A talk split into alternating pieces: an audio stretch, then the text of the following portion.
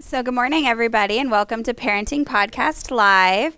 In this 12 week session, we are inviting guests into our class to help us discuss the question How do I talk to my kids about blank? And then we're filling in the blank with topics that were selected by class members through a survey. Um, and as parents and people who work with kids, it's so important that we learn to navigate these critical conversations and know how to talk about it with each other and then translate that to our kids. So, this isn't meant to cover everything, um, but it is meant to get the conversation started and give us some talking points to work through. And so we want to welcome Dan and Reba Bonner here this morning. Thank y'all for joining us. Just a few things. They will have been married 62 years in December. So we may have to have y'all back for a, a discussion about marriage as well. Um, and Dan has been volunteering with Lifeline Chaplaincy for 11 years. He actually now has the title of Spiritual Care Volunteer. He visits hospitals in the area um, and meets with people who are very ill, who are dying, and has had wonderful ministry opportunities through that. Um, and he also instruct has instructed programs for Lifeline Chaplaincy in the past in different workshops. And they have three children. Their oldest is a son, and then two, twin boy and girl. That 26 months later, so they are very familiar with where a lot of us are with young children running around. Um, so yes, thank you so much for being here. Anything else y'all wanted to add to as an introduction? I have not had a lot of formal training. Uh, I, when I retired, went back to school and uh, got a uh, uh associate nursing degree. Became an RN and uh, worked in uh, the hospital. Seton Northwest was where I retired from in about 2004. Uh, that provided some training. Since then, uh, we have been very active in Sojourners program you may not know about, and we can talk about later, but uh, that has uh, facilitated uh, my interest in uh, care for people and hospice and also for, for grieving. And did a workshop for them uh, all over the United States, including Kingsburg, which is in California. Uh, it was called Preparing Ourselves, Helping Others. Uh, also, during that time, I volunteered at hospice here in Austin for five years, and my contact with hospice patients was primarily through their families. Uh, I would call family members uh, and talk to them about the care that we were giving, uh, the, the, care that they thought their loved one needed, and tried to help them uh, adjust to the fact that their loved one uh, was mortal and would be facing death and some of the experiences they might have. And through hospice, I also helped with uh, grief support groups uh, those were conducted over at the Westover Church building. Uh, and then I did some 11th hour sitting, and 11th hour sitting is sitting with patients as we realized that um, death was uh, imminent and it could give them a chance for a little respite and uh, uh, prepare themselves for their, their loved one's death. One of the best experiences I had was caring for uh, a couple uh, with an eight-year-old child. Uh, the man had an aneurysm. It had been diagnosed when he was in his upper teens. He was now in his 40s, uh, and uh, it had come back to, to really haunt him in, in some ways. And I, I sat with him for I don't know how many months, almost a year, I guess, uh, so that his wife could work. Um, she had to be the sole uh, uh, money earner for the family and uh, was with uh, the family when he died. And uh, out of that comes a story that may be told later in the morning. I, I don't know. If, it's, if it becomes appropriate, I will tell it. But all, all those things, it's more experiential than it is academic, and I, I, I think we can share some really good things with you. Uh, Lifeline Chaplaincy does two things related to uh, to uh, the loss of loved ones. Uh, we in, usually in October, it hasn't been scheduled, so maybe it'll be in November, offer a workshop or a seminar called The Empty Chair. And the empty chair, of course, is the chair for the person, our loved one, who will not be at the Thanksgiving or Christmas dinner. And then the first Sunday in uh, December, we've done that here uh, for about four or five years now. We have a service of remembrance, and it's primarily for loved ones to uh, come and uh, have a worship experience that uh, we think helps them prepare for the Christmas holidays. Wonderful. Well, thank you. I'm so glad to have so much experience here to be shared with us. So, if we could maybe jump into just in how we talk to our kids about death and grief, what would you say is a good definition of death for our children? I feel like uh, all of our children have probably heard that word, especially being in Bible class. I think that word comes up a lot. And so, you know, when they say, what does that mean? What is a good way of explaining that to them? My physiology class uh, in the late 1950s uh, was uh, taught by a man of faith, and he said there is no good definition of death. Mm. And I think that's probably correct. And I would encourage you not to try and think definitively in definition terms, but maybe conceptually. And I would suggest that uh, you think in terms of the body no longer working.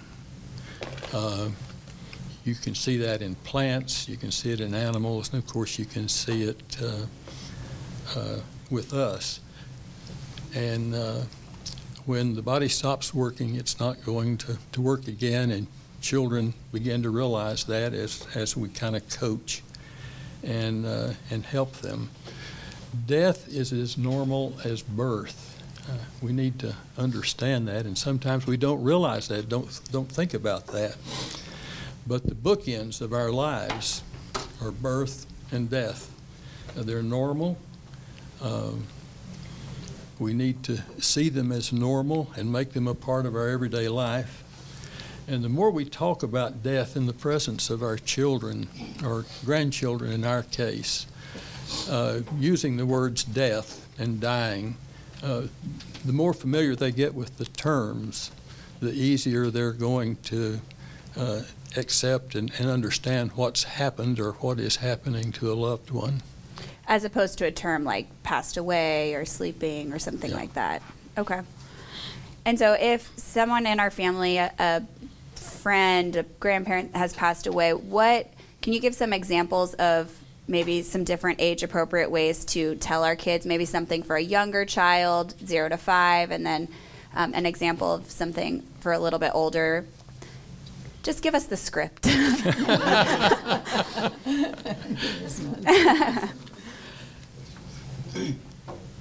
We have a handout for you. Yes. and that handout breaks things down age wise. Uh, there are two very similar uh, articles in this handout that break things down. And uh, I'm not going to try to do that. I don't think you would probably remember it very long. Uh, especially if you have multiple children in multiple age groups. So, what I want to do is uh, consider the, the maturation level of your children when you start to talk with them. Uh, a six year old may be better prepared for one explanation uh, than an eight year old, for instance. And you're the best judge on the maturation level of your children and what they're willing to uh, uh, deal with at the time. Uh, So uh, if you can, let the children lead by asking. Uh, m- make the situation, to the best of your ability, one where they feel free to ask questions. And answer those questions only to the extent that the child is ready for them and the child uh, uh, will uh, be able to assimilate what you've told them. And don't answer more than the child is ready for. You can do that. Um, one of the good things to do uh, is to give your children uh, extended opportunities to discuss what they're feeling. And uh, that may be uh, a long walk with mom and the child or dad and the child. And uh, it's, it's not having, uh, meeting your need, but it's providing them the opportunity to express their questions and to give you an opportunity to, uh, to answer them. Uh, one of the things you're going to see in the handout is that I say that parents need to prepare themselves before they ever think about preparing their children. Um, and uh, if, if we're not prepared, then we really can't uh, coach, guide, provide the information that the children need. Uh,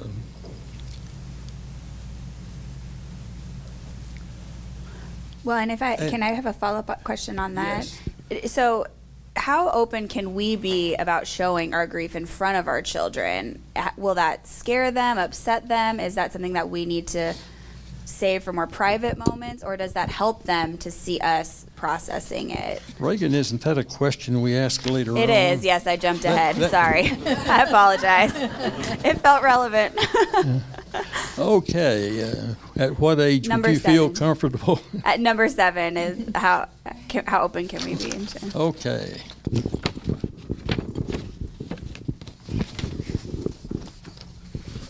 Yeah. Okay. Um, well, children are not small adults. Uh, remember that. I know you know that.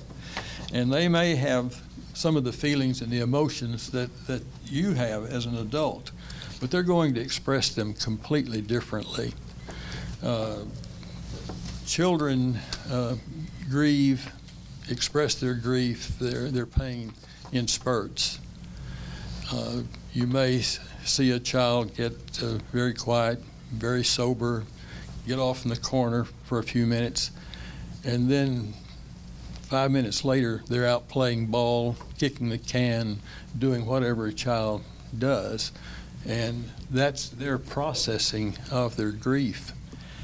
And uh, we need to uh, to recognize that and uh, even facilitate it if you can.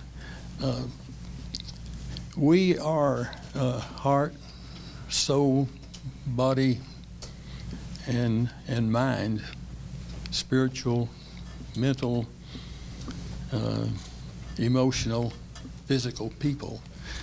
And there's a great deal of synergism going on in us at all the time. And children like to be active. Uh, they, they rarely sit for very long. Well, I don't know about the new generation. I, I've, I've seen them sit with a, some type of uh, digital device for, for hours, but we're made to move, and, and that's one of the ways they really process uh, uh, their feelings. And so while they may be seeming to exercise for a parent, uh, they, they may be dealing with their, their grief or with their emotions. Um, Don't know whether that's all the answer for that or not. Yeah, I- that's, I think a relatively good answer. Yes, absolutely. Thank you. Well, and so um, what do we, I guess I don't want to jump around too much, Okay. but what might be some warning signs that our children are not coping well or not dealing with their grief? And then we can maybe open it to the class if there's any questions. But Okay. Well, the key to that is remembering that they process their grief in small bursts. If those small bursts of activity, whatever they are, become extensive, Mm. like if the child goes into the room and stays for a prolonged period of time and that's not normal for them, that may be an indication. Mhm. Not necessarily an invitation, but maybe an invitation that uh, uh, they're having difficulty processing their grief. Mhm. Does that help? Yes, uh, definitely. Um, and we have a lot more questions, but I wanted to see if the, so we have from our text screen we see that about half and half four respondents have said yes, their family has dealt with the death of a close friend or family member, and four that say no, they've not dealt with that yet. But as you said, it's a an inevitable part of life, and so we know we will at some point our families will be going through this. So any questions or experiences that someone from the class would like to share about talking with their kids about this and dealing with it? So I have little kids, one and three, but I also have a 16-year-old, and I, my grandmother raised me, so she, obviously she was up in age um, when she was around my uh, my oldest, and she was very close to her. And when my grandmother got sick, it was kind of sudden, even though she was up in age, she hadn't really had any health problems, and she was in another city, so we would go back and forth, travel to see her. We thought she was getting better, and then, like, on a whim, she got really bad, and I left in the middle of the night, and I left my daughter, and she passed. And um, she's, I mean, it's been eight years now, but she still talks about, like, you didn't take me, I didn't get to say goodbye.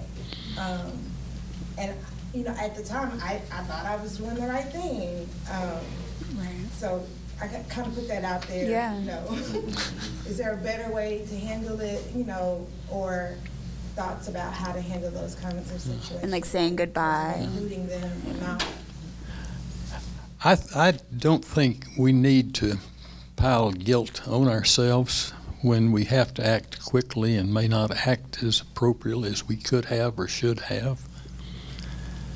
Uh, I'm assuming that you did the very best that you knew at the time, and I'd like for you to take comfort in that. And so, sh- and what about including our children in saying goodbye to someone who is, um, you know, on the verge of death? And is that a good thing to be doing and allowing them that opportunity? I talked about preparing yourselves and then preparing your children. Uh, that shouldn't start at the time that you have the difficulty to deal with. Mm-hmm. Uh, that needs to start, I would say, immediately. And there are lots of, of good resources, and we have many of them listed in the handout for today that you can use to do that both for yourself and for your child. And I've already mentioned, uh, you know, getting them familiar with the words death Mm-hmm. and, and died. Um, if that has happened when a loved one, a grandparent, an aunt, an uncle, a friend, uh, becomes ill, they're familiar with the vocabulary. Right. And so, as that disease process uh, progresses, uh, they understand what is beginning to happen. Mm-hmm. And I don't think you probably have to do a whole lot except provide comfort as they Mm-hmm. uh, indicate a need for it. Right. Brandon. Um, you mentioned like things about like plants and how they have a cycle of life and they die and then they're, Mhm. you know, in a new season. But it- so would you recommend like when you're going for a walk and you see a dead plant, like mentioning that and talking like are there things like that where you would just normalize it in, in conversation or and and what other things? Ab- absolutely, absolutely. Um, one of the things I would encourage you to do uh, get on the internet uh, this afternoon or sometime this week and uh, just Google, uh, drawing a blank now, The Fall of Freddie the Leaf. That's a child's book, but it's really great for adults also. And uh, you will find, uh, I think, at least three uh, readings of that book. It's it can be read in about ten minutes, and uh, I think that will help you immensely in uh, knowing how to take advantage of uh, the the fall of leaves in the fall. Um, the plants that died, the, the fish that died overnight in your aquarium or, or whatever. Take advantage of all of those. And, and you don't have to make it come across as a teaching lesson, you know, it, casual conversation about what's happened. Uh, and Mr. Bonner has provided us with a list of scriptures. I had asked him, you know, what are some good scriptures that we can use to um, help comfort our children when we're they're experiencing loss and we're experiencing loss. And so I want to put that up in case anyone wants to write those down. Um, Now, about Yes. those, those are probably not for the children so much as they are for the parents. for us. hmm Well, and that's what we're finding so much with all of these conversations is it's so much about preparing ourselves and how do we think about these things, talk about them. Um, and then another thing I just that has come up a lot is making the space in our homes and our families for questions, making sure it's a safe space for that. There's no questions that are off limits for us between us and our children, and um, so it's interesting that that also keeps coming up in all of these conversations. But one question I have is what do we say to our children? These verses are often very comforting when a loved one um, has died in Christ, but what do we say to them about those who seem to have died in unbelief? One word answer nothing. Yeah. We're not judges of the deceased. And uh, don't we all give our children some slack? You know, something that we might set them in the corner for that we say, nah, not today. You know, I understand your situation. God's a loving God. I don't know what He's going to do. So it just Yeah. they say is so and so in heaven or and we do have a hopefully have a conversation about heaven and hell coming up as well. So maybe some of that will be talked about, but I, I don't know. yeah, just say I don't know is it My, Well, we- my youth minister growing up, he would say in this sort of situation that that person is in God's hands, mm-hmm.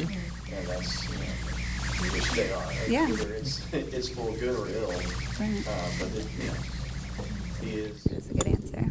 with God. and God Well, and that's another thing I feel like keeps coming up is that we can be feel comfortable telling our children sometimes I don't know, and that sometimes we don't have to give them all of the answers if we don't have them ourselves. Amanda. I was thinking about your question about sharing your grief with your kids. Mm-hmm. Um, I have done that with mine. They have seen me grieve from the time they were tiny. I think Mhm. the first, my, one of my grandparents died when Paul was one, so they've seen this many times. Um, and sharing your grief with them, I think, gets them comfortable with the idea that the world is not good and that bad things happen. And also it gives them a chance to learn how to help comfort. Little Mm. kids can provide comfort in a way. Yeah, that's true. Absolutely unbelievable. Um, and it's just a part of getting them used to how it all works. Mhm. um, I think exposing them to that is a good thing. Yeah. It can, you know, if it perhaps is too much, it could be bad, but letting them learn how to comfort and see grief, it's, it's a good thing. And I was just looking, um, I looked up an obituary for Keith's grandmother. She died three years ago. And my kids were in the room with her when she died. Oh, wow. They were 15, 13, and 11. And I was a little nervous how they would react to that. And they handled it so amazingly. They were so Mhm. strong and they were so brave. Um, and it's not something you can hide from them. Yeah. Right. They need to know about death and how to handle that. Mm-hmm. Wow, I have a. It's a good story. it is. Thank you.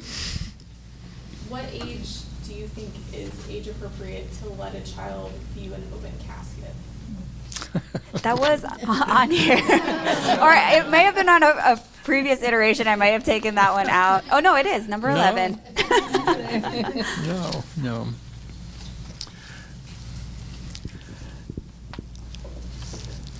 I'm going to read this I, I, rather than uh, paraphrase it to you. Uh, uh, the, the propriety of honoring a family's needs and desires takes precedence at both the visitation and the memorial service. Uh, determine the acceptability should not be directly to the family by someone wanting to bring a child, as they might feel compelled to say yes, even though they would prefer to not have children present. The, deci- the decision is best sought through the funeral director uh, talking with the family spokesperson. I, I feel obligated to say that. I'm quite sensitive about uh, things I've experienced at funerals where children were uh, crying and screaming and out of control. It's okay to take a child, and if you desire to do that, I would suggest the following. It's very, very good to prepare the child by telling them what they will see and may experience. Then take them to see the body in the casket before the visitation or the funeral service. And let the child answer questions and uh, respond to them. And then the child should be given the opportunity to either go or not go. Um, and even with preparation uh, and the child's decision to go, a second adult should be there and be responsible for immediately leaving the child, leaving with the child, should the child make noise or disturb in some other way. Um, both visitations, although they can get rather loud, and memorial services or funeral services are are very important for um, uh, the the family, the, the loved ones, and uh, I, I think it's a time when uh, when their needs need to be met, maybe more so than ours or we think our children's are. Mm. Um, That, that's a helpful perspective. But I think the child should be given the choice to see, uh, you know, a dead body in, in the open casket. Like, I think his comment on knowing your child and knowing their maturation level and, and giving them the option to opt out, you know, to explain to them, like you Yeah. said, this is what you're going to see, and explaining that this person is not there anymore, but their body is there, and giving them the choice. Because I've been to a funeral where they just took the kids up there themselves, and it could be quite traumatizing to a child. mhm. So that would be my advice. Yeah. Especially if they're old enough to have that conversation, and if they're not, I don't see any purpose in showing a young child something that they don't really understand. Mhm. Yeah. Mhm. Well, and I also think it's important that as the parent that you share with your child why you want to go up there or why Mm. you, why you don't go up there. Right. That way they might understand a little bit more of maybe what the impact of that is. Yeah. Well, and that's something, again, something that I feel like keeps coming up is talking with our kids about our own thought process instead of just internalizing that, like talking it out with them as that I'm feeling this way. I don't, I'm going to do this because I feel this way, but maybe, you know, and just kind of letting them see so that they can then begin that mm. critical thinking and that thought process themselves. Um, so one question that I have that is very difficult, and I know we won't have an all-inclusive answer, is um, number nine in the questions I sent y'all. We pray specifically for healing for so many of our loved ones and our family members, and God does not heal everyone that we we pray for and that we ask that for. So how do we explain that to our children? Um, as we include them in our prayers for these people and then as we let them know that you know they have died I guarantee you that is a very difficult question to deal with. I think in our preparing ourselves to um, to teach our children, we need to take time to go through the Bible and look at all of those instances where verses have been taken and used with children or with loved ones, and ex- examine the context in which those verses occur. Um, the the Bible if it's a story of one thing, it's a story of pain and suffering and death. I mean, it starts uh, in Genesis and it goes throughout the Bible. And uh, do, do we really realize that? And how do those verses that we take out, often out of context, really fit in to what the story of the Bible is. Um, Christ healed, the apostles healed. Um,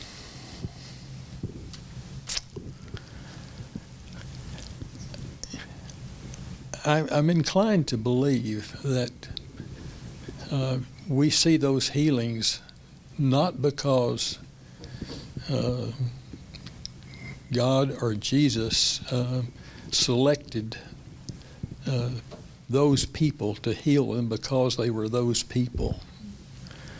Uh, at the same time those people were dying, there were hundreds of others dying that would not be healed.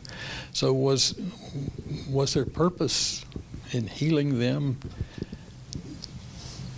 to be solely to heal them, or was it to teach us a story? And I think those stories are to use something we understand and something we know and something we feel and apply it to our spiritual life, where there we know there can be and there is healing. Um,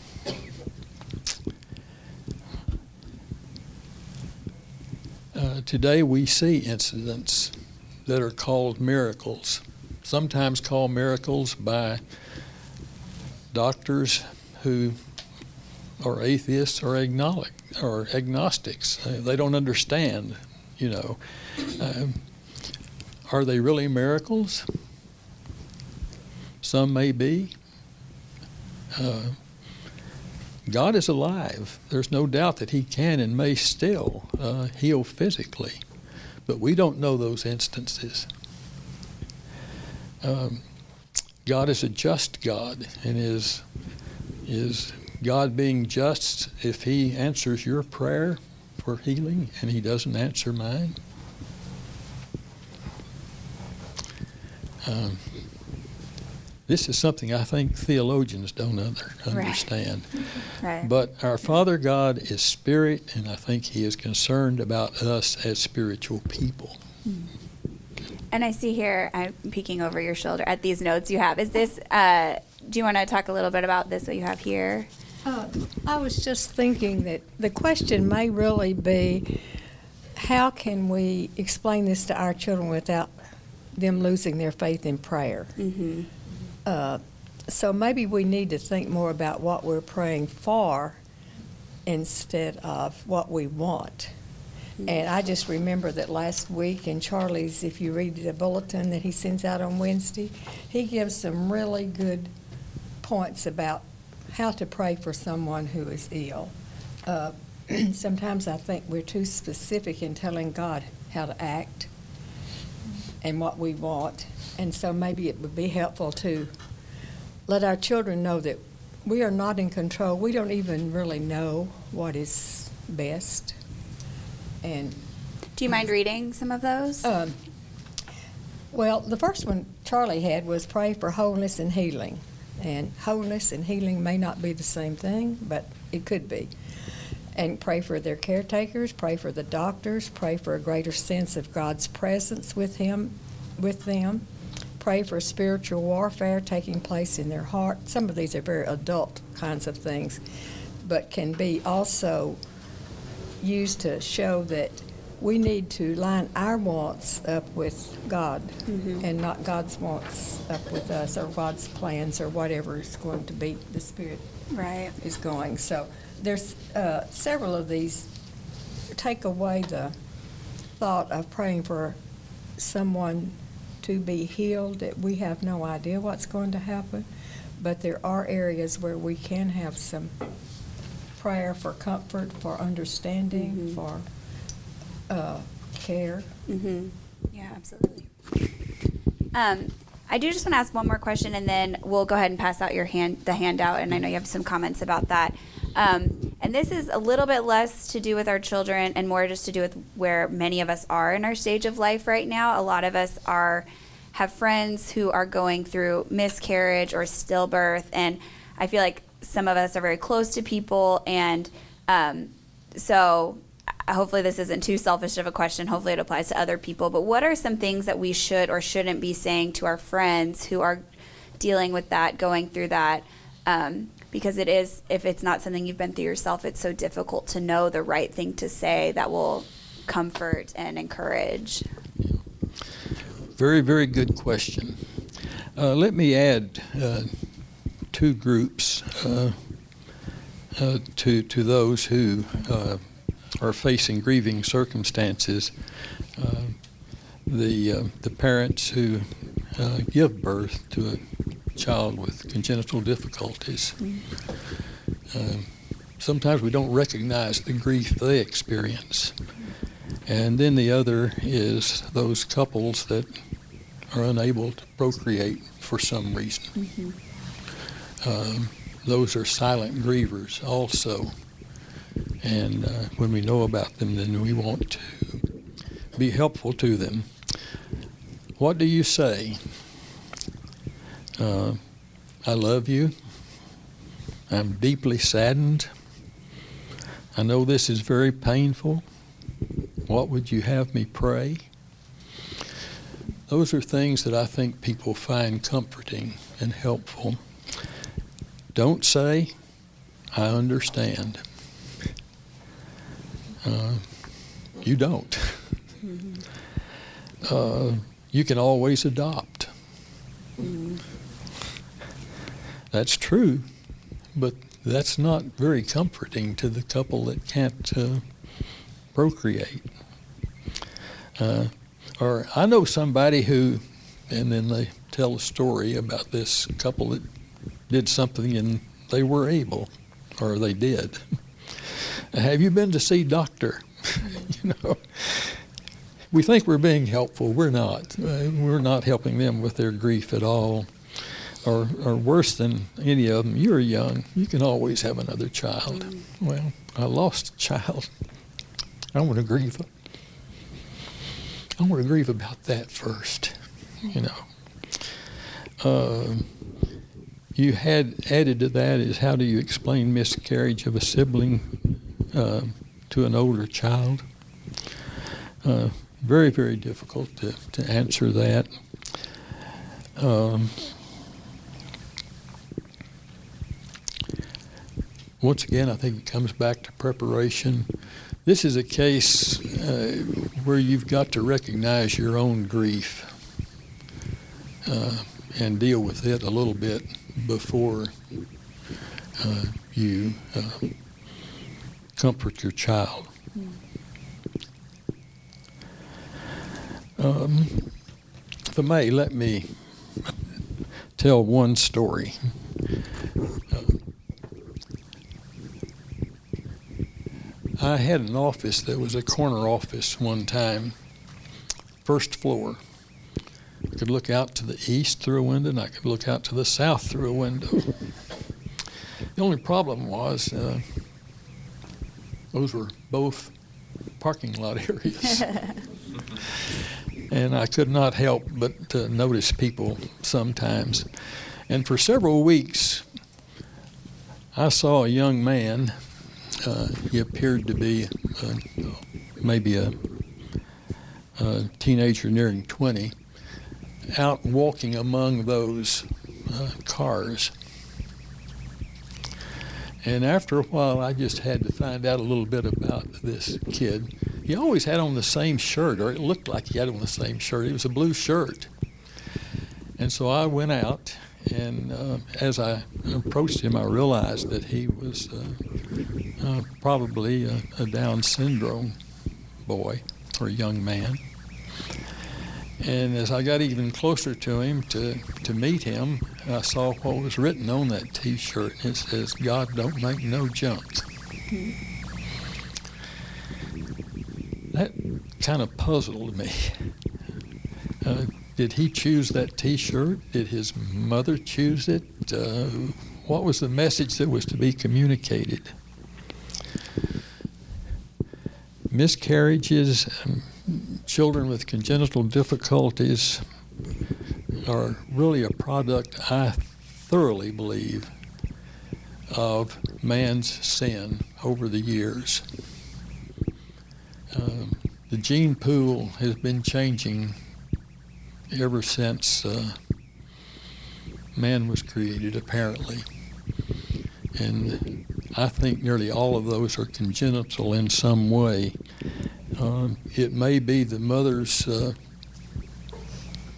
physiological environment, her womb, that says, I can't carry through. It, it may be strictly from the gene pool where uh, lurking maybe from years and years, uh, a tendency toward uh, Down syndrome or some other difficulty that a child has. Um, we don't know, but that's how I see it. But when we talk with our children about those circumstances, this is a place for truth, you know. And uh, that doesn't mean sharing all the facts as you know them or think you know them. It's just explaining to them as best you can that, uh, that this, if it were I, uh, is a product of the sin of man generations before. Uh, thank you. Jay, would you mind um, grabbing the handouts down there and helping pass those out?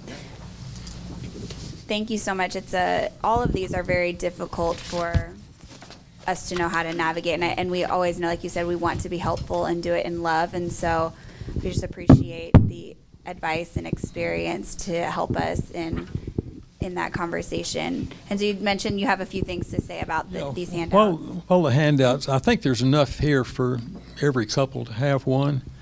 Um, you're going to see some repetition in that uh, handout uh, because I took whole articles a couple of times and they both said some of the same things.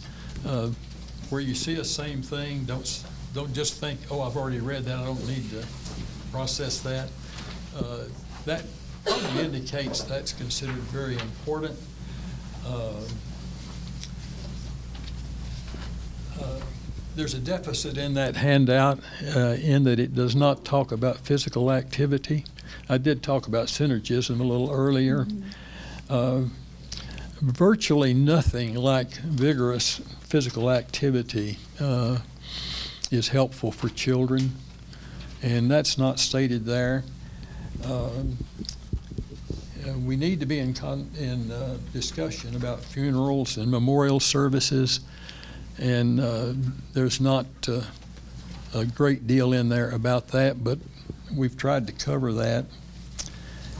And uh, one of my favorites is, I don't know. Uh, That's oftentimes the best answer. Uh, And the, the uh, last two things in that, I'm, I'm presuming that uh, they're in the order I, I hope they are. One is uh, uh, Five Tasks of Mourning. That's, that's a study of adults, but we have every reason to believe that children in some way go through those processes too, or those tasks too.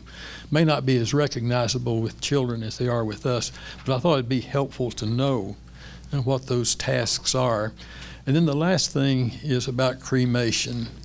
Uh, cremation has become very, very, very popular.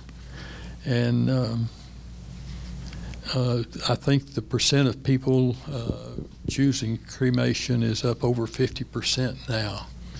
And it, for a long time, it was almost non existent. And uh, I just see that if a child doesn't have a good explanation of that, uh, it, it can be very difficult to, to process. So uh, put an article in on, on cremation at the very end. Thank you for inviting us. Uh. I want to commend y'all for doing what you're doing. I think it's good. Well, thank you so much. Would you mind closing us in a quick prayer before we go grab our children?